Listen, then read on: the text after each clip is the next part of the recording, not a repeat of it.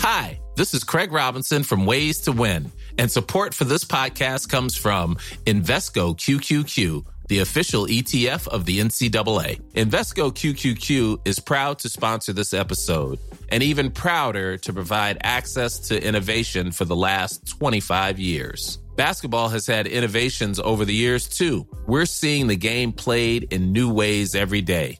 Learn more at Invesco.com slash QQQ. Let's rethink possibility. Invesco Distributors, Inc.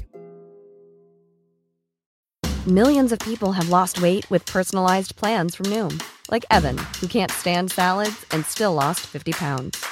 Salads, generally, for most people, are the easy button, right? For me, that wasn't an option. I never really was a salad guy. That's just not who I am. But Noom worked for me. Get your personalized plan today at Noom.com. Real Noom user compensated to provide their story. In four weeks, the typical Noom user can expect to lose one to two pounds per week. Individual results may vary. Everyone knows therapy is great for solving problems, but getting therapy has its own problems too, like finding the right therapist, fitting into their schedule, and of course, the cost. Well, BetterHelp can solve those problems. It's totally online and built around your schedule. It's surprisingly affordable too. Connect with a credentialed therapist by phone, video, or online chat, all from the comfort of your home. Visit betterhelp.com to learn more and save 10% on your first month. That's BetterHelp H E L P.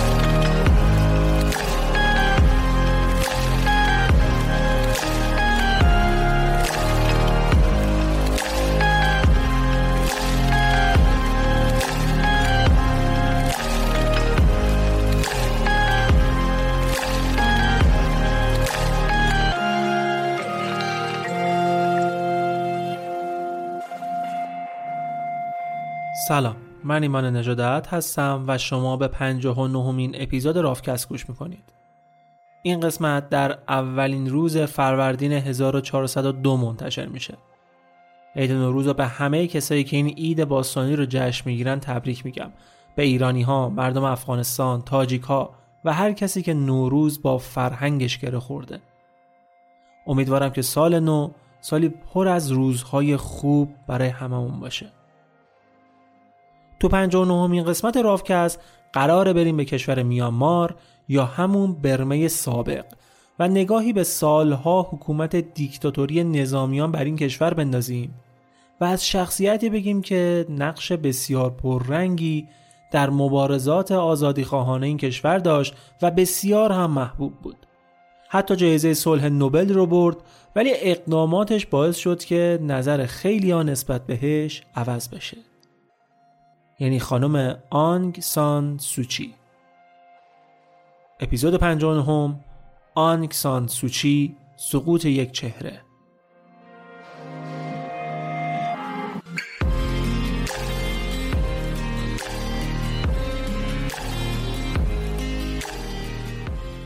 اگر شما هم اهل سفرهای خارج از کشور باشین احتمالا تو صفهای طولانی سفارتها و سختیهایی که دریافت ویزای کشورهای مختلف داره قرار گرفتین.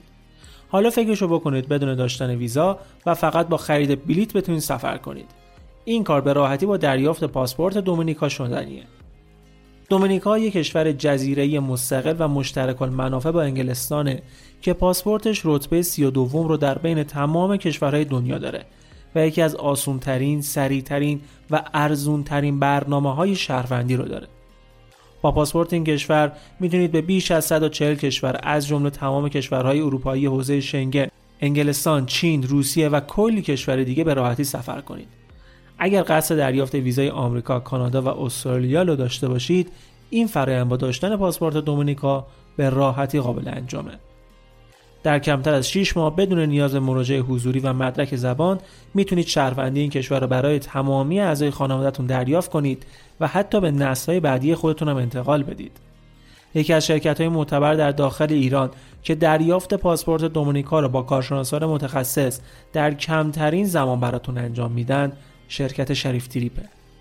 این شرکت با داشتن دفتر در ایران و انگلیس و امارات صرف تا صد پروسه دریافت شهروندی دومینیکا رو براتون انجام میدن و تا الان بیش از 300 پرونده موفق داشتن.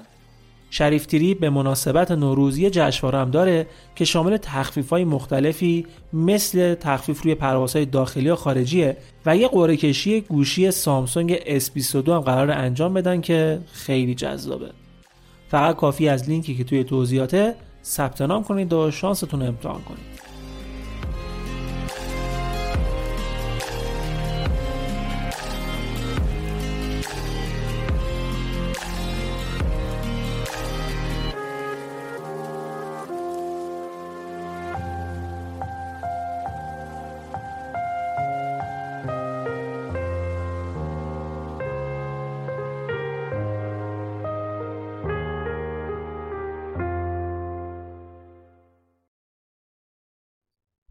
خب ما تو این داستان قراره که بریم به جنوب شرق آسیا و کشور میانمار جایی بین کشورهای بنگلادش و هند و چین و تایلند میانمار با حدود 13 هزار سال قدمت یک کشور 60 میلیون نفری با قومیت ها و زبان های متنوع که نزدیک 90 درصد مردمش بودایی هستند. اونم از شاخه ترواده که قدیمی ترین شاخه شناخته شده آین بوداییه.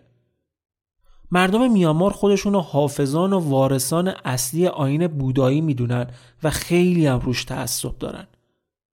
به واسطه همسایگی که میامار با هند داشته و مسیر تجاری هندی حساب می‌شد آین بودایی وارد این کشور شد و تا قرن چهارم اکثر مردم این کشور بودایی شده بودند.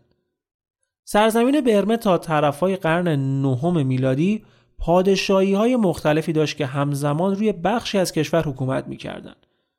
اقوام مختلف هر کدوم یه پادشاهی داشتن که بخشای مختلف کشور دستشون بود و تو هر دوره یکیشون قلمرویش رو گسترش می‌داد و می‌شد قدرت برتر. همین شرایط ادامه داشت تا سال 850 میلادی که اولین امپراتوری برمه توسط یه فرمانده نظامی تشکیل میشه.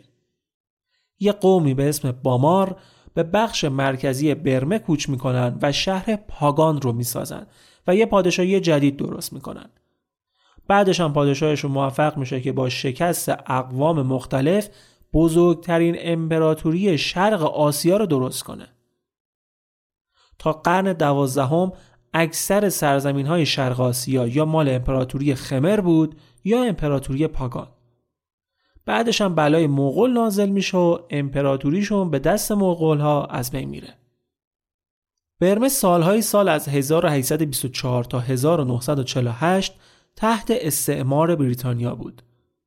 از سال 1824 با اولین جنگ بریتانیا و برمه خاک این کشور خورد خورد و تو نبردهای مختلف تحت حاکمیت بریتانیا در اومد و در نهایت با اشغال کامل برمه این کشور شد یکی از استانهای هند بریتانیایی. هند بریتانیایی به سرزمین هایی میگن که در جنوب شرق آسیا تحت حاکمیت و استعمار بریتانیا بود که بخش اصلیش هم می‌شد کشور هندوستان. سال 1942 در دوران جنگ جهانی دوم ژاپن هم وارد خاک برمه میشه و با کمک ارتش استقلال برمه بخشایی از خاک این کشور رو تصرف می‌کنه. دلیلش هم این بود که اون موقع ژاپن همزمان با چین و آمریکا می جنگید و بریتانیا داشت از خاک برمه به چینی ها تسلیحات و پشتیبانی میفرستاد. ژاپن می‌خواست این مسیر پشتیبانی رو ببنده.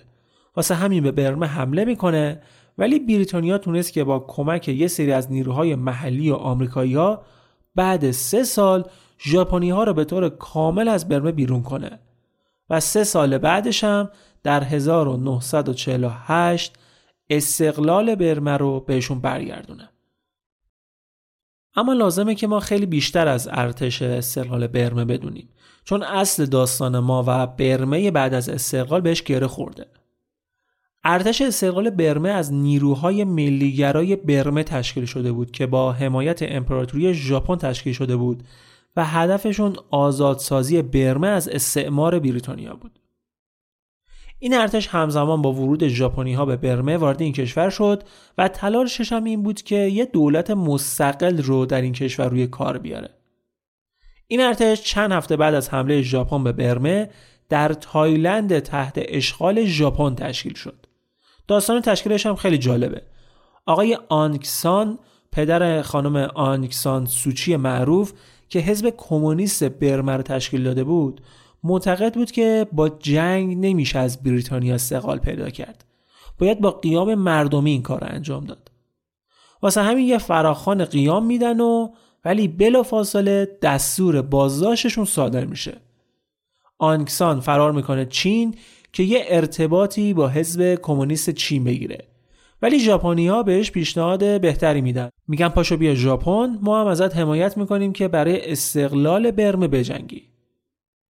ایشون هم میره ژاپن و از اونجا میفرستنش به یکی از جزایر برمه که تحت اشغال ژاپن بود. اونجا با 29 تا از رفقای قدیمیش آموزش نظامی قرار بود ببینه. حالا اکثرشون هم جوانای 20 و چند ساله بودن. این سی تا رفیق دور هم جمع شدن و با هم پیمان نبرد برای استقلال کشورشون رو بستن. برای محکم کاری هم با سرنگ از بازوشون خون کشیدن و ریختن تو شراب و هر کدومشون هم یه جوره ازش خوردن. عین این فیلم ها دقیقا. بعدش هم رفتن ژاپن و ارتش استقلال رو ساختن. این ارتش موقع تأسیس حدود 300 تا عضو داشت که 70 80 نفرشون ژاپنی بودن و مابقیشون برمه‌ای یه سری از این برمه‌ای ها اما از نسلی بودن که پدرانشون به تایلند مهاجرت کرده بوده. حتی زبون برمه‌ای رو هم بلد نبودن. فرماندهی ارتش هم دست یه ژاپنی به اسم فرمانده سوزوکی بود و افسر ارشدشون هم می‌شد آقای آنکسان. این ارتش اوایل کارهای اطلاعاتی و شناسایی انجام می‌داد. تعدادشون انقدری نبود که مستقیم وارد جنگ بشن. ولی وقتی به دو سه هزار نفر رسیدن وارد برمه شدن که کنار ژاپنیا بجنگن. اتفاقا خیلی هم مورد استقبال مردم محلی قرار گرفتن و تعدادشون رسید به بالای 20 هزار نفر. زرنگ هم بودن ها اومدن چا انداختن که سوزوکی از نواده های یکی از شاهزادگان است. اومده که تاج و تختشو پس بگیره. این خبر تو تمام برمه پخش شد که آره وارث تاج و تخت برگشته. باعث شد مردم استقبال بیشتری از سوزوکی و ارتش استقلال بکنن. ولی این ارتش خیلی زود نشون داد که با اقلیت های قومی و مذهبی اصلا میونه خوبی نداره. به خصوص پناهنده های هندی و بنگلادشی. یکی از اون سی تا رفیق توی خاطراتش گفته که 400 تا از روستاهای اقلیت های قومی با دستور مستقیم سوزوکی به آتش کشیده شد. مردمش هم تو انتقام کشته شدن یکی از افسران ژاپنی قتل عام شدن. اکثر افراد ارتش استقلال از مردم برمن بودن. بزرگترین قوم برمه. اصلا واسه همینه که به این کشور میگن برمه. در صورتی که برمه از حداقل 130 قومیت مختلف تشکیل شده. به هر حال بعد از اشغال برمه توسط ژاپنی ها رابطه بین اونها با ارتش استقلال کم کم شکراب میشه. اول به خاطر اینکه ارتش ژاپن همینجوری تو برمه پیشروی می‌کرد و همه جا رو می‌گرفت بدون اینکه اصلا هماهنگی با ارتش استقلال داشته باشه. بعدش هم بعد اشغال کامل برمه اومدن یه استقلال اسمی به دولت برآمده از ارتش استقلال دادن. در ظاهر دولت دست ملیگراها بود. ولی نظامی های ژاپن هنوز تو برمه بودن و کارهای خودسرانه می‌کردن حتی دونپایه ترین نظامی ژاپن هم مافوق ارتشی های برمه به حساب می اومد. اون حتی برمه را ایالت برمه خطاب می‌کردن. یکی از ایالت های سرزمین های تحت حاکمیت ژاپن. آنکسان فهمید که اون استقلالی که دنبالش بودن با اون چیزی که ژاپنی ها بهشون داده بود زمین تا آسمون فرقشه. اونا دنبال قدرت طلبی خودشون بودن. یکی از همرزماش میگه که اگر انگلیسی ها خون ما رو میمکیدن ژاپنی ها داشتن استخون هامون آسیاب می‌کردن این جریان باعث شد که آنکسان از ژاپنی ها ناامید بشه و غیر مستقیم به بریتانیا سیگنال بده که آره آماده است با اونا برای بیرون کردن ژاپنی ها همکاری کنه. ولی بین نیروهای بریتانیایی برای همکاری با آنکسان اختلاف نظر بود. بعضیاشون می‌گفتن که اصلا این آدم باید به خاطر جنایت جنگی محاکمه بشه. به خصوص سر جریان اعدام بزرگ یکی از روستاهای برمه که شخصا در ملع عام انجامش داده بود.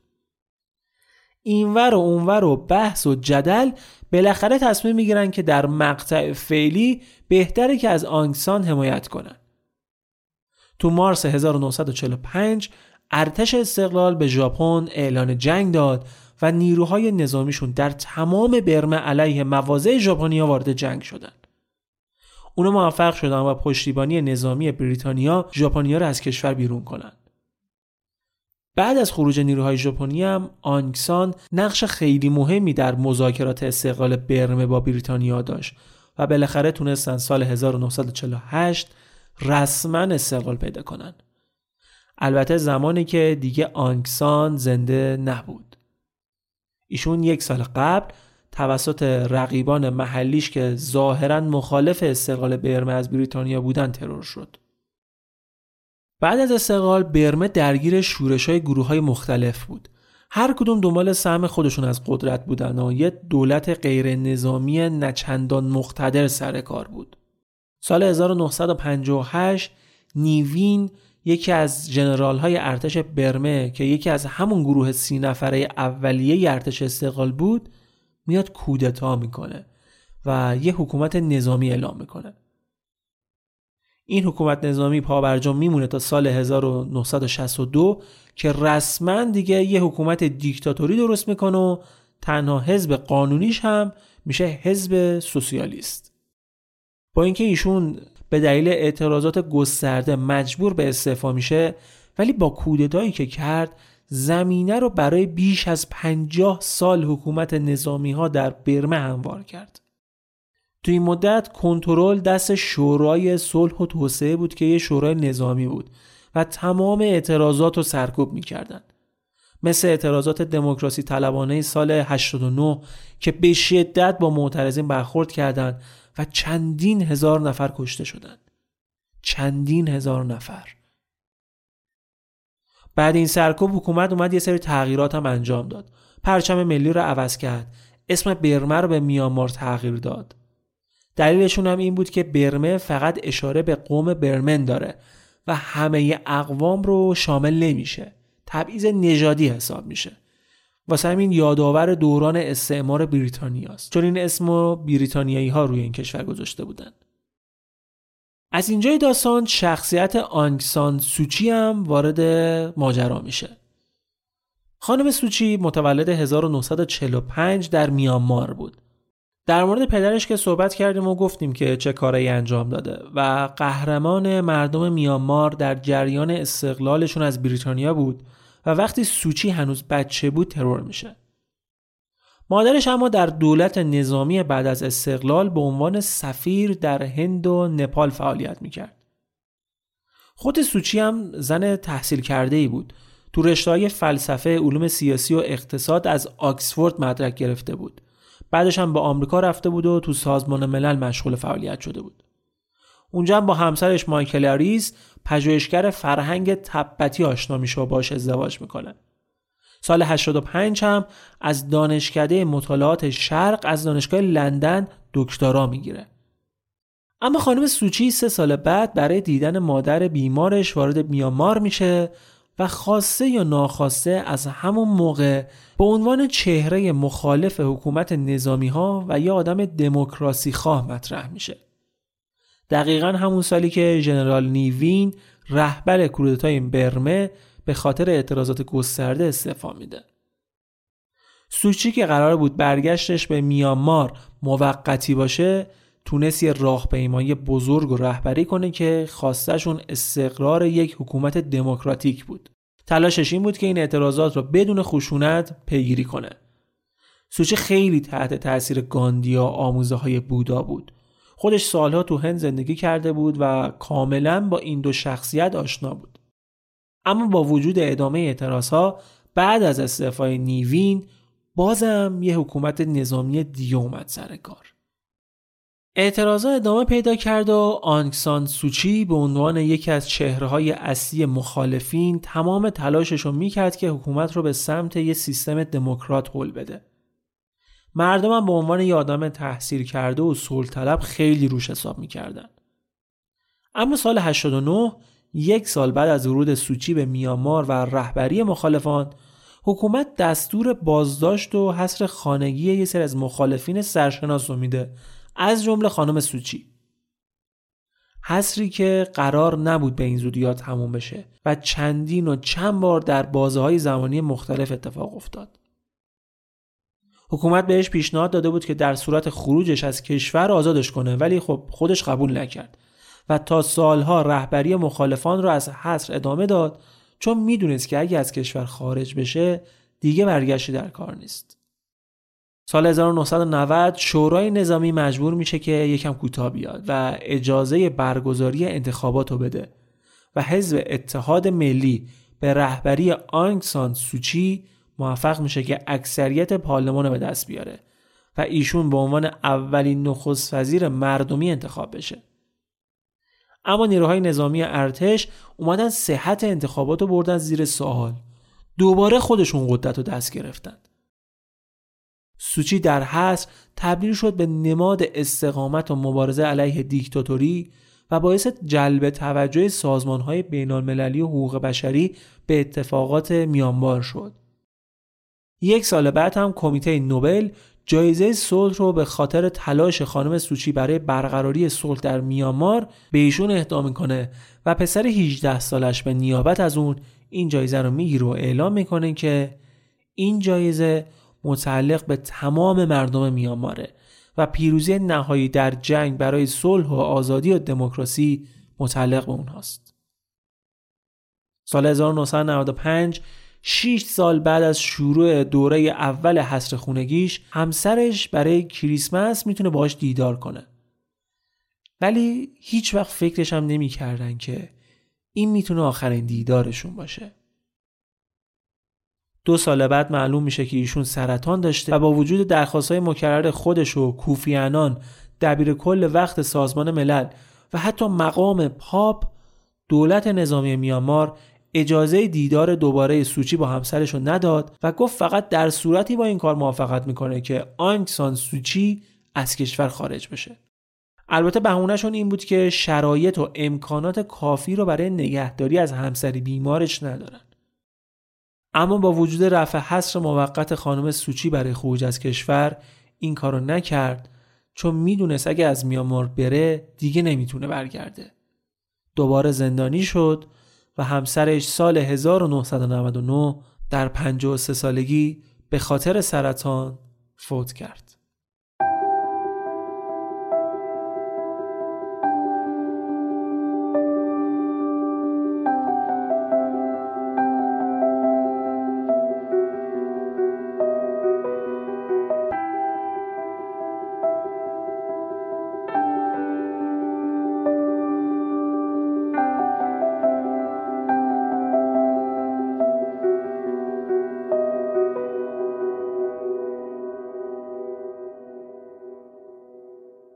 سال 2010 میامار همیشه یه شرایط حساس و ملتهب داشت. از یه طرف کشورهای غربی تحریمش کرده بودن، از یه طرف هم در داخل مخالفان دولت نظامی از هر فرصتی برای اعتراض استفاده می‌کردن و دولت هم همیشه سرکوبشون می‌کرد. تا اینکه سال 2010 با اوج گرفتن اعتراضات و فشارهای بین المللی دولت تصمیم می‌گیره که یه سری اصلاحات سیاسی انجام بده. یکی از کاراشون هم آزادی آنسان سوچی از حصر بود. خانم سوچی در 21 سال گذشته در مجموع 15 سالش رو در حصر خونگی بود که آخرین بارش 7 سال طول کشید. روزی که قرار بود آزاد بشه چند هزار نفر جلوی خونش جمع شده بودن. این یه پیروزی بزرگ براشون بود. رهبر اصلی مخالفان قرار بود آزاد بشه. چند ماه بعدم رئیس جمهور جدید تین سین به قدرت می‌رسه. این آقای تینسین خودش هم نظامی بود ولی ظاهرا دنبال اصلاحات سیاسی و اساسی توی دولت بود. اما هنوز به خاطر نظامی بودنش کسی زیاد بهش اعتماد نداشت. خانم سوچی بعد از آزادی به دعوت تین سین به پایتخت میره که هم یه دیداری با هم داشته باشن هم از ساختمون جدید مجلس که تازگی ساخته بودنش دیدار کنه. این یکی از تاریخی ترین دیدارهای اون زمان بود. بعد 15 سال خانم سوچی داشت با شخص اول دولت نظامی دیدار می‌کرد. یه اتفاقی هم که توی این دیدار افتاد عکس یادگاری بود که این دو نفر کنار هم زیر عکس ژنرال آنگسان پدر خانم سوچی گرفتن. آنگسان کلا برای تمام مردم میانمار مورد احترام بود. چه نظامی چه غیر نظامی بنیانگذار برمه جدید به حساب می اومد یه جورایی. البته اینم ناگفته نمونه که در دوران حکومت نظامی ها اونو خیلی سعی می‌کردن که نقشش رو کم رنگ کنن. از برداشتن عکسش از دفاتر دولتی گرفته تا عوض کردن طرح اسکناسایی که تصویر آنگسان روش بود. ولی بازم همه این دیدار و این عکس به فال نیک گرفتن و امیدوار بودن که بالاخره کشور از این شرایطی که داره خارج بشه. و این نشست هم صرفا یه بازی رسانه از سمت دولت برای کم کردن فشارا نباشه. خود خانم سوچی هم از این دیداری که داشتن راضی بود. صحبتهایی که انجام شده بود بهش اطمینان داده بود که واقعا قراره یه اتفاقایی بیفته. تینسین چند هفته بعد صدها زندانی سیاسی رو آزاد کرد که حسنیتش رو ثابت کنه. روسوچی هم فشار می آورد که وارد پارلمان بشه و تو اداره دولت کمکشون کنه. مجلسی که یک چهارم اعضاش به طور مستقیم نظامی هایی بودن که توسط رئیس ارتش انتخاب می شدن. Everyone knows therapy is great for solving problems, but getting therapy has its own problems too, like finding the right therapist, fitting into their schedule, and of course, the cost. Well, BetterHelp can solve those problems. It's totally online and built around your schedule. It's surprisingly affordable too. Connect with a credentialed therapist by phone, video, or online chat, all from the comfort of your home. Visit betterhelp.com to learn more and save 10% on your first month. That's BetterHelp H E L P. Hey, it's Ryan Reynolds, and I'm here with Keith, co star of my upcoming film, If, only in theaters, May 17th. Do you want to tell people the big news? All right, I'll do it. Sign up now and you'll get unlimited for $15 a month and six months of Paramount Plus Essential Plan on us. Mintmobile.com slash switch. Upfront payment of $45 equivalent to $15 per month. Unlimited over 40 gigabytes per month. Face lower speeds. Videos at 480p. Active Mint customers by 531.24 get six months of Paramount Plus Essential Plan. Auto renews after six months. Offer ends May 31st, 2024. Separate Paramount Plus registration required. Terms and conditions apply if rated PG.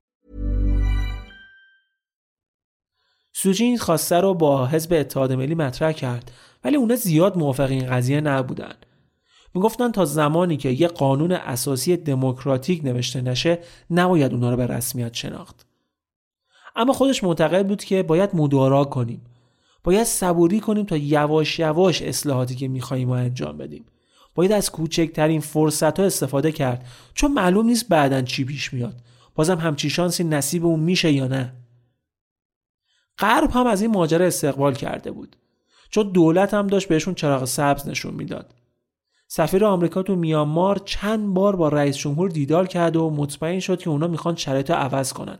می‌خوان کشور رو توسعه بدن و به کمک غرب نیاز دارن. و اولین چیزی هم که می‌تونن باهاش اعتماد غرب رو به دست بیارن نزدیک شدنشون به خانم سوچیه. اتفاقا دولت تونست اعتماد غرب رو به دست بیاره و برای اولین بار در یکی دو دهه گذشته یکی از مقامات غربی وارد میامار بشه. اونم شخصیتی مهم مثل هیلاری کلینتون وزیر امور خارجه آمریکا. خانم کلینتون با خانم سوچی دیدار می‌کنه و بعد این دیدار آنگسان سوچی اعلام می‌کنه که برای ادامه راه دموکراسی خواهی تصمیم گرفته که وارد سیاست بشه و توی انتخابات میان دوره پارلمان شرکت کنه. این کارم می‌کنه و اتفاقا رأی هم میاره و حزبش اکثر کرسی خالی رو به دست آورد.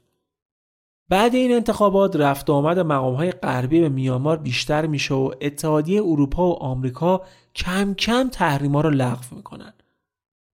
از دید غربی ها رهبر میامار یه جورایی آنگسان سوچی بود چون اکثر دیدارهای اول با اون انجام می‌شد. حتی با باراک اوباما هم دیداری رو انجام داد که نشون می‌داد چه حساب ویژه‌ای روش باز کرده بودن. بعد انتخابات پارلمان دیگه ایشون آزادانه می‌تونست به کشورهای غربی سفر کنه. تو پارلمان های مختلف رفت و سخنرانی کرد. جایزه صلح نوبلی رو که دو دهه قبل بهش داده بودن رسما دریافت کرد و حتی به عنوان یه چهره قهرمان ازش تقدیر کردند. یه جورایی به چشم ماندلا یا گاندی برمه بهش نگاه می‌کردن سفیر سابق آمریکا تو میانمار میگه که آنگ سانسوچی یه جایگاه خاصی به برمه داده بود. شخصیت والایی داشت تحصیل کرده بود خوب انگلیسی صحبت می‌کرد. از دموکراسی می‌گفت. می‌گفت این یه جورایی شمایل دموکراسی هستن. آدمو جذب خودش می‌کنه. توی نقل قولهایی که از مقامات آمریکایی می‌کنم جای میامار میگم برمه. چون آمریکا هنوزم که هنوزه این کشور به عنوان برمه خطاب می‌کنه. کمتر از اسم میامار استفاده می‌کنه هنوز به رسمیت نمی‌شناسه این اسمو سال 2012 اولین روز کاری خانم سوچی و حزبش در پارلمان بود انتخابات میان دوره پارلمان اولین انتخاباتی بود که بعد پنجاه سال انجام شده بود و نتایجش همه قبول داشتند. ارتش هم حتی تاییدش کرده بود. حالا باید کارش رو به عنوان یه سیاست مدار شروع می‌کرد. اونم در کنار نظامی هایی که سالها زندانیش کرده بودن. گفتم که 25 درصد کرسی های پارلمان اتومات به نظامی هم می‌رسید و فرمانده ارتش که فرمانده نیروی پلیس هم بود اونا رو انتخاب می‌کرد. اولین هدف سوچی این بود که قانون اساسی رو تغییر بده چون طبق این قانون اساسی وزارتخونه های مهم کشور دست ارتش بود که با دموکراسی که اونا دنبالش بودن همخونی نداشت واسه این کارم با رئیس جمهور چندین دیدار انجام داد که نتیجه ای نداشت. تینسین بهش گفت که برای تغییر قانون اساسی تنها راه اینه که طبق بندهای همین قانون فعلی کارو پیش ببری. حالا قانون فعلی چی می‌گفت؟ می‌گفت برای هر تغییری باید رأی بیش از 75 درصد اعضای پارلمان رو داشته باشی. یعنی باید حداقل یک نفر از اون 25 درصد نظامی که توی پارلمانن با خانم سوچی همراه می شدن که این تقریبا غیر ممکن بود اونا هیچ وقت علیه دستورات فرماندهشون عمل نمی‌کردن. تازه اینم در شرایطی بود که خانم سوچی می‌تونست همه 75 درصد بقیه رو با خودش همراه کنه برای این کارم باید توی انتخابات بعدی حزبش حد اکثر کرسی ها رو به دست می آورد. در حال حاضر این سهم برای حزب اتحاد ملی زیر ده درصد بود چون توی انتخابات میان دوره‌ای شرکت کرده بودن. اکثر کرسی ها از قبل تکلیفشون مشخص بود. ولی عزمشون رو جذب کردن که هر جوری شده توی انتخابات بعدی با قاطعیت پیروز بشن. فعالیت های انتخاباتی شروع شد و سوچی خیلی پرتلاش برای جلب نظر اکثریت مردم که یوهو همه چی آشوب میشه. یه سری اتفاقات مرگبار و فاجعه آمیز توی میانمار شروع میشه. خشونت های بی سابقه و عجیب که تمام دنیا رو شوکه کرد. کشتار روهینگیا ها یا اقلیت مسلمان میامار توسط بودایی ها کشتاری که در کمال تعجب روحانیون تندرو بودایی هم تو شریک بودند و واقعا دردناک بود. واقعا دردناک. البته این اختلاف ها و درگیری ها چیزی نبودن که یه شب راه افتاده باشه. یه پیشینه ای از قبل داشتن که در ادامه با هم بررسی می‌کنیم همونطور که گفتم جمعیت میانمار از نظر مذهبی اینجوریه که اکثریت مردم بودایی هن. حدود 90 درصدشون تقریبا 4 درصدشون مسیحی هن و 3 4 درصد هم مسلمون و بقیه هم ادیان دیگه مسلمون های میامار از قرن سوم چهارم هجری وارد این کشور شده بودند. تاجرای مسلمون هم برای داد و با هندوستان از میانمار رد می شدن. بیشترشون هم توی مناطق مرزی با چین و هند ساکن بودن.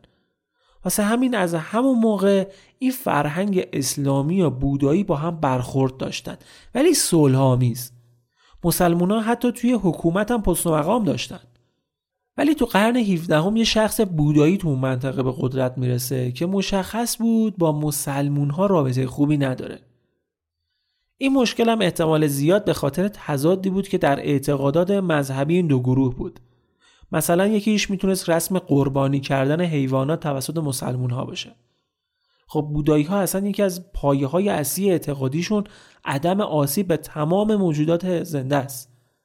از یه پشه ریز بگیر تا گاو و گوسفند و هر حیوانی که می‌تونستن بخشی از غذای غیر بودایی ها مثل مسلمون ها بشن کم کم اختلاف شروع میشه تا دوران استعمار بریتانیا در شرق آسیا که اوضاع بدتر میشه انگلیسی ها اومدن یه سری از مسلمون های هند رو تو مناطق مرزی با میانمار و منطقه آراکان مستقر کردند که نزدیک نیم میلیون نفر بودن. اینا کم کم فعالیت های تجاریشون بیشتر شد و نفوذشون در جامعه بیشتر شد تا جایی که جامعه بودایی میانمار به خصوص اون بخششون که تعصب بیشتری به آینشون داشتن علیه مسلمون ها شورش کردند و دیگه شمشیر از رو بستن. این شورش ها اکثرا به حمله به منطقه آراکان و کشت و کشتار ختم می شد. سال 1938 تو درگیری ها 200 مسلمون کشته شدن و ده ها مسجدشون تخریب شد. مسلمون های این منطقه از شدت خشونت ها دست به دامن محمد علی جناح رهبر مسلمون های هند شدند که منطقه آراکان رو هم به خاک پاکستان اضافه کنه. اون موقع پاکستان از هند جدا شده بود و مسلمون های هند رفته بودن اونجا ساکن شده بودند. همین باعث شد وقتی بعد استقلال میانمار از بریتانیا یه دولت مستقل سر کار اومد بخواد این قضیه رو تلافی کنه. دولت شهروندی تمام مسلمون ها رو لغو کرد. از یک میلیون و هزار مسلمون میانمار زیر پنجاه هزار نفرشون تابعیت داشتند. دولت می‌گفت اینا مهاجرای غیرقانونی بنگالی هن که جزو قومیت های رسمی کشور میانمار به حساب نمیان. حتی سال 1962 سفر حج رو هم ممنوع کرد. تمام مراسم ها و آینه های مذهبی ممنوع شد. ساخت مسجد جدید ممنوع شد. بازسازی مسجد های قدیمی ممنوع شد. ازدواجشون با بودایی ها ممنوع شد. بچه دار شدنشون به شدت کنترل می شد. مسلمون های آراکان به هیچ عنوان بدون اجازه حق خارج شدن از شهرشون رو نداشتن. حتی اومدن بعدا اسم منطقه آراکان رو به ایالت راخین تغییر دادن که نشون دهنده قوم بودایی راخین توی اون منطقه باشه. هرچی هم بیشتر میگذشت جای اینکه شرایط بهتر بشه بدتر می‌شد. به خصوص سال 2012 که صحنه های وحشتناکی در آراکان یا راخین اتفاق افتاد. حمله های گسترده که چندین هزار کشته به جا گذاشت. ظاهرا داستان از اونجایی شروع میشه که پلیس سه تا مسلمون رو به جرم تجاوز به یه دختر بودایی دستگیر می‌کنه. یکیشون بعد از دستگیری خودکشی می‌کنه و دو نفرشون هم اعدام میشن. مسلمونا می‌گفتن تجاوزی در کار نبوده. این دختر خودش با یکی از این پسرها فرار کرده بود. اما بعد این قضیه یه سری از مردم قوم راخین برای تلافی ده تا از مسلمون های روهینگیا رو می‌کشن و چندین خونه رو با آتیش می‌کشن. آشوب که بالا می‌گیره ارتش هم وارد منطقه میشه و حکومت نظامی اعلام می‌کنه. بعدش هم پشت سر هم اتفاقاتی میفته که هی همه چیو بدتر می‌کنه. بودایی ها به یه اتوبوس مسلمونا حمله می‌کنن و همشون رو می‌کشن. اونا هم واسه تلافی یه بودایی رو می‌زنن می‌کشن. دوباره اونا برای تلافی میریزن توی مناطق مسلمون نشین و نهایت فاجعه و کشتار رو را میندازن. ویدیوهایی که از این درگیری ها و این کشتارها هست به قدری دلخراش و وحشتناکه که اصلا قابل توصیف نیست واقعا. صدها خونه رو با آتیش کشیدن. مردم زنده زنده میسوزوندن. مجبورشون می‌کردن که از میامار فرار کنن. ارتش هم پشتشون کاملا حمایتشون می‌کرد. یه ویدیویی معروفی هست که چند تا بودایی با چوب و چماق میریزن سر یه بنده خدایی. بعد یه راهبه بودایی میاد و با شمشیر ضربه آخر به طرف می‌زنه. یه آمار عجیب و غریب 20 هزار کشته از این رشته خشونت ها هست که اگه نصفش هم واقعی بشه واقعا شوکه کننده است. حداقل 25 هزار خونه به آتیش کشیده شده بود که اکثر کشته شده ها و خونه های سوخته شده از مسلمون ها بوده.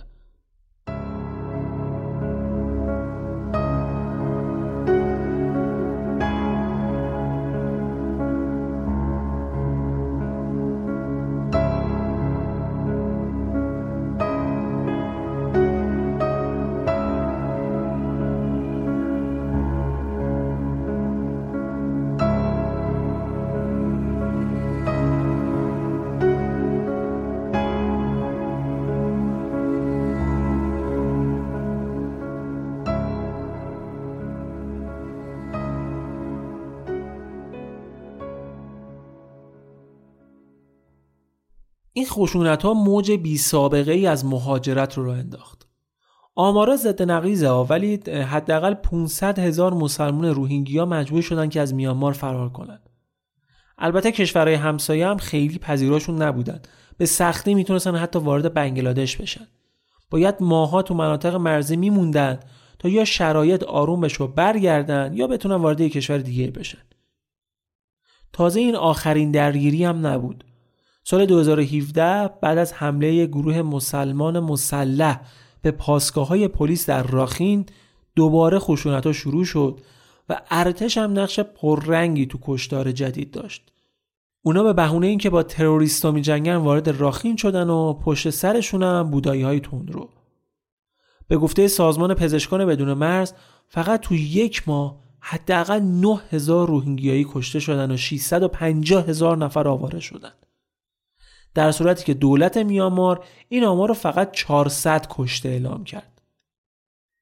این قضایا یه اردوگاه دائمی پناهندگان توی مرز میامار و بنگلادش درست کرد که حتی اونم چندین بار با آتیش کشیدن. حالا برگردیم به خانم سوچی. اتفاقات سال 2012 درگیری های اون دوره مصادف شده بود با تبلیغات انتخاباتی آنکسان سوچی و همه به خصوص جامعه بین المللی منتظر بودن که ببینن واکنش ایشون به عنوان یه فعال صلح و شخصیتی بسیار تاثیرگذار که جایزه صلح نوبل رو برده در مورد حوادث چیه. اما واکنشش فقط سکوت بود و سکوت. سوچی می‌گفت جانبداری من از یه طرف دعوا فقط شرایط رو بدتر می‌کنه. واسه همین صرفا تو معدود اظهار نظرهایی که انجام می‌داد فقط مردم رو به بردباری تشویق می‌کرد. منتقداش ازش انتظار داشتن که این تعصب و خشونت های گسترده رو محکوم کنه. از ارتش و دولت و بودایی های ملیگرا بخواد که دست از کشتار بردارن. ولی هیچ وقت همچی حرفی نزد. اونا می‌گفتن سوچی حاضر نیست از مسلمون ها دفاع کنه چون اونم مثل بقیه بودایی ها مسلمون ها رو خارجی می‌دونه و حمایت از خارجی ها می‌تونست ویچش رو خراب کنه به خصوص اینکه دم انتخابات هم بود. حزب خانم سوچی برای انتخابات هیچ نماینده مسلمونی هم نداشت. خودش ولی می‌گفت که ما به مذهب آدما کاری نداشتیم. نگاهمون این بود که ببینیم کی شایسته نماینده شدنه. ولی منتقداش متهمش می‌کردن به نجات پرستی و ملیگرایی افراطی که حقوق اقلیت های قومی مذهبی رو به رسمیت نمی‌شناسه. اما یکی دو نفر از نزدیکاش که توی مبارزاتش کنارش بودن میگن اون نجات پرست نیست. ملیگرا هستا ولی اصلا نجات پرستی تو وجودش نداره. اما اون موقع برای رسیدن به دموکراسی در میانمار اولویتش بردن انتخابات پارلمان و به دست آوردن حداکثر کرسی ها برای حزبش بود. شاید واسه همین بود که ترجیح داد که در مقابل کشتارها سکوت کنه. اینجوری راحتتر می‌تونست به هدفش برسه. چون در غیر این صورت رأی خیلی از بودایی ها را از دست می‌داد. حتی ممکن بود رابطش با ارتش هم بدتر بشه. حزب اتحاد ملی برای دموکراسی به رهبری آنگسان سوچی سال 2015 تونست که 60 درصد کرسی پارلمان رو به دست بیاره. فقط 15 درصدش افتاد دست گروه های دیگه 25 درصدش هم که دست ارتش بود. این یه پیروزی قاطع و بزرگ برای سوچی بود. ولی برای اینکه رهبری کشور رو کامل دست بگیره باید به عنوان رهبر حزبی که اکثریت پارلمان دستشه رئیس جمهور می‌شد. که این اتفاق اما نشدنی بود. چون تو قانون اساسی بندی بود که می‌گفت کسی که با یه خارجی ازدواج کرده و بچه هاش خارجیان حق رئیس جمهور شدن نداره. شما از همین قانون ببین که در میانمار چقدر نسبت به خارجی ها گارد داشتن. ولی اومدن یه حرکت دیگه زدن. یکی دیگه از اعضای حزب شد رئیس جمهور و پست مشاور عالی ریاست جمهوری رو ابدا کردن که خلاف قانون اساسی هم نبود. سوچی هم این پست رو گرفت و عملا شد رهبر میانمار. یه جورایی شبیه دورانی بود که تو روسیه مدودوف رئیس جمهور بود ولی عملا همه کار پوتین بودش. این قضیه خیلی به ارتش فشار آورد. حالا جالبه اونا اومدن گفتن که این کار دیکتاتوریه. دیکتاتوری دموکراسی. واقعا هم البته یه جورایی دور زدن قانون بود دیگه. ارتش می‌گفت سوچی تشنه قدرته وگرنه اگه دنبال دموکراسی واقعی بود این کار نمی‌کرد. به هر حال سوچی رهبر کشور شده بود و حالا دیگه سازمان های حقوق بشری و غرب و مردم روهینگیا انتظار داشتن که الان که قدرت دستشه جلوی خشونت ها رو بگیره. اون یک کمیسیونی به رهبری کوفیانان دبیرکل سابق سازمان ملل تشکیل داد. که موضوع راخین رو بررسی کنن و مشکلات رو موشکافی کنن. ببینن چطور می‌تونن این قضیه رو درست کنن. یکی از هدفام ظاهرا این بود که به روهینگیا ها شهروندی کشور رو بدن که کار خیلی سختی هم بود. چون باید تمام مردم بودایی مملکت رو واسه این کار قانع می‌کردن. اونم تو این شرایطی که هنوز با هم درگیر بودن. این وسط یه اتفاق جدیدم میفته دو تا از خبرنگارهای رویترز موقع گزارش گرفتن از راخین دستگیر میشن. دستگیری این دو نفر یه چالش جدی برای سوچی بود. چون حامیانش می‌گفتن که اون نقشی در ارتش و پلیس نداره و دستوری بابت این دستگیری نداده. ولی منتقداش می‌گفتن هرچی باشه اون رهبر کشور بعد جلوی این اتفاق رو می‌گرفت. این کمیسیون هم در نهایت خیلی کاری پیش نبرد.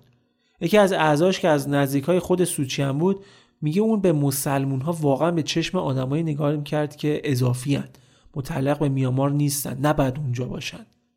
خبری هم از توقف خشونت ها نبود فقط دو سال بعد بود که داستان اون حمله گروه های مسلح شورشی به پاسگاه پلیس اتفاق افتاد و 11 نیروی امنیتی کشته شدند و ارتش هم دوباره به راخین حمله کرد و کشتارهای کم نظیر و اعدامهای گسترده انجام داد. طبق قانون اساسی ارتش یه نیروی مستقل از دولت بود. کنترلش اصلا دست رهبر کشور و شخص سوچی نبود. اونا اعلام کردن که عملیاتشون در راخین برای پاکسازی منطقه از تروریست ولی رئیس بخش حقوق بشر سازمان ملل خیلی واضح اعلام کرد که این کار چیزی جز پاکسازی نژادی نیست. اما عکس العمل آنگسان سوچی این بود که گفت توی رسانه های بین المللی اخبار دروغ در مورد حوادث راخی منتشر می‌کنن که همه این اخبار هم به نفع تروریست است. بعدش هم یه بیانیه رسمی داد و گفت که هیچ درگیری مسلحانه و پاکسازی در راخین وجود نداره. ما هم داریم سعی می‌کنیم که دلیل مهاجرت مسلمون های روهینگیا رو به بنگلادش بفهمیم. یه جورایی منکر کشتاری شد که حتی به بچه ها هم رحم نمی‌کرد. اونم در حالی که همون موقع روستاهای راخین داشت تو آتیش میسوخت. اعتراض به میامار در داخل و خارج انقدر زیاد شد که سال 2019 دادگاه لاهه به میامار اتهام بسیار جدی نسکشی علیه مسلمون های روهینگیا را زد. عفو بین هم اعلام کرد که طبق گزارشاتی که بهشون شده در ایالت راخین علیه مسلمون ها تجاوز، قتل، مسلح کردن، برهنگی اجباری و بردگی جنسی به شکل گسترده‌ای داره تحمیل میشه و از اینکه آنگ سوچی از موقعیتش برای توقف این خشونت ها و جلوگیری از حوادث مشابه استفاده نمی‌کنه عمیقا ناراحته.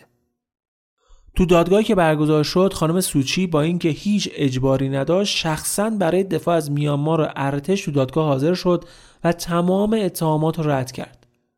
گفت ارتش برای مقابله با شورشی ها و تروریست های خطرناک وارد عمل شده بود. و تا وقتی هم تروریست هست خطر خشونت های جمعی هم هست. ایشون نه تنها اتهامات رو رد کرد بلکه اعلام کرد که هیچ کار غیر قانونی در راخین انجام نشده و ارتش هم هیچ خشونتی علیه غیر نظامی ها نداشته. مسئولیت تمام این کشتارها هم با شبه نظامیان شورشیه. این حرف رو برنده جایزه صلح نوبل زد. البته هستن کسایی که میگن خب خانم سوچی به هر حال رهبر میامار بوده و شاید وظیفش حکم می‌کرد که از کشورش برابر اتهامات دفاع کنه. ضمن اینکه این کارش در داخل کشورم خیلی بازخورد مثبتی داشت. مردم به عنوان حامی پشتیبان کشور بیشتر روش حساب می‌کردن. بعضی هم میگن خب چاره دیگه ای نداشت چون بعد رابطهش با ارتش خوب نگه می داشت فقط اینجوری می‌تونست راه رسیدن به دموکراسی و توی میانمار باز نگه داره. اما یادمونم نره نمیشه حرف از دموکراسی زد ولی حقوق اقلیت را نادیده گرفت این حجم از خشونت و منکر شد انتقادها از سوچی به قدری زیاد شد که خیلی از سازمان ها و شخصیت ها درخواست کردند که جایزه صلح نوبل را ازش پس بگیرن. عفو بین الملل جایزه سفیر وجدان را ازش پس گرفت و پارلمان کانادا هم شهروندی افتخاریش رو لغو کرد. اما این چیزا تغییری توی سیاست های خانم سوچی ایجاد نکرد و ترجیح داد مماشاتش با ارتش ادامه بده و خشونت هایی که انجام میده رو نادیده بگیره. ولی خیلی زود مشخص شد که نباید به ارتش اعتماد می‌کرد.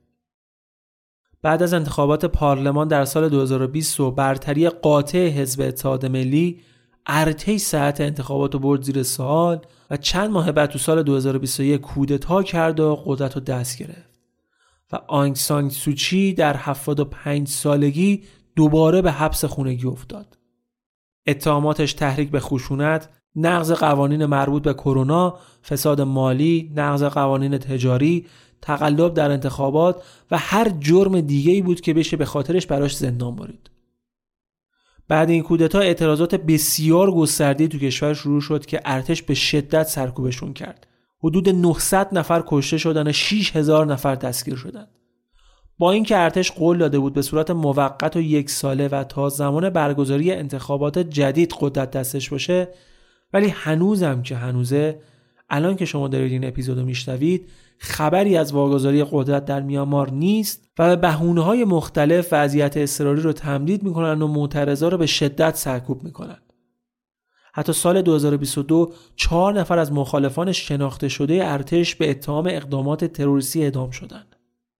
خانم آنگسان سوچی در حال حاضر در 78 سالگی همچنان در حبس خانگیه و تا الان بابت اتهاماتش 23 سال زندان گرفته که سه سالش با اعمال شاق است. هنوزم که هنوزه رسیدگی به بعضی اتهامهای دیگه باقی مونده. اتهامهایی که تقریبا با قاطعیت میشه گفت که واقعیت ندارند و حکومت نظامی میانمار تنها هدفش مصادره قدرت و جلوگیری از ایجاد یک دموکراسی در میانمار بوده و هست.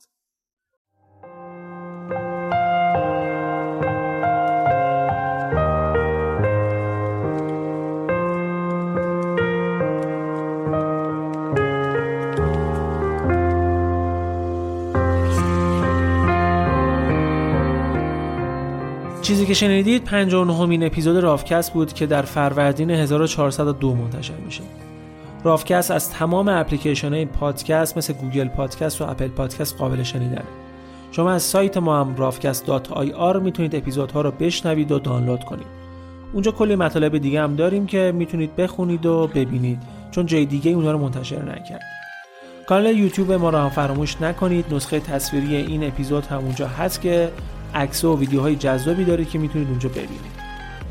در نهایت هم ممنونم از شما که تا پایان ما همراه بودید و ممنون از اسپانسر این اپیزود شریف دوی دمتون گرم.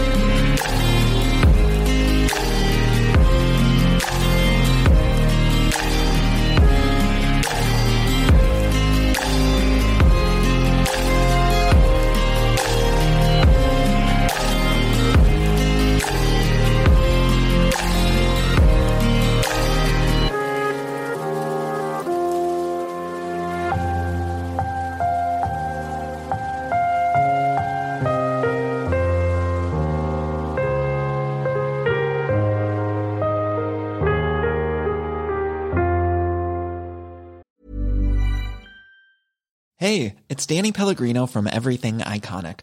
Ready to upgrade your style game without blowing your budget? Check out Quince. They've got all the good stuff shirts and polos, activewear, and fine leather goods, all at 50 to 80% less than other high end brands.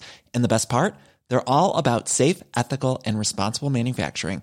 Get that luxury vibe without the luxury price tag. Hit up quince.com slash upgrade for free shipping and 365 day returns on your next order. That's quince.com slash upgrade. Hi, I'm Daniel, founder of Pretty Litter. Cats and cat owners deserve better than any old fashioned litter. That's why I teamed up with scientists and veterinarians to create Pretty Litter. Its innovative crystal formula has superior odor control and weighs up to 80% less than clay litter. Pretty Litter even monitors health by changing colors to help detect early signs of potential illness. It's the world's smartest kitty litter. Go to prettylitter.com and use code ACAST for 20% off your first order and a free cat toy. Terms and conditions apply. See site for details. This break is brought to you by Adobe Photoshop. Here's a fun fact every day, millions of people around the world use Photoshop to create all kinds of cool stuff.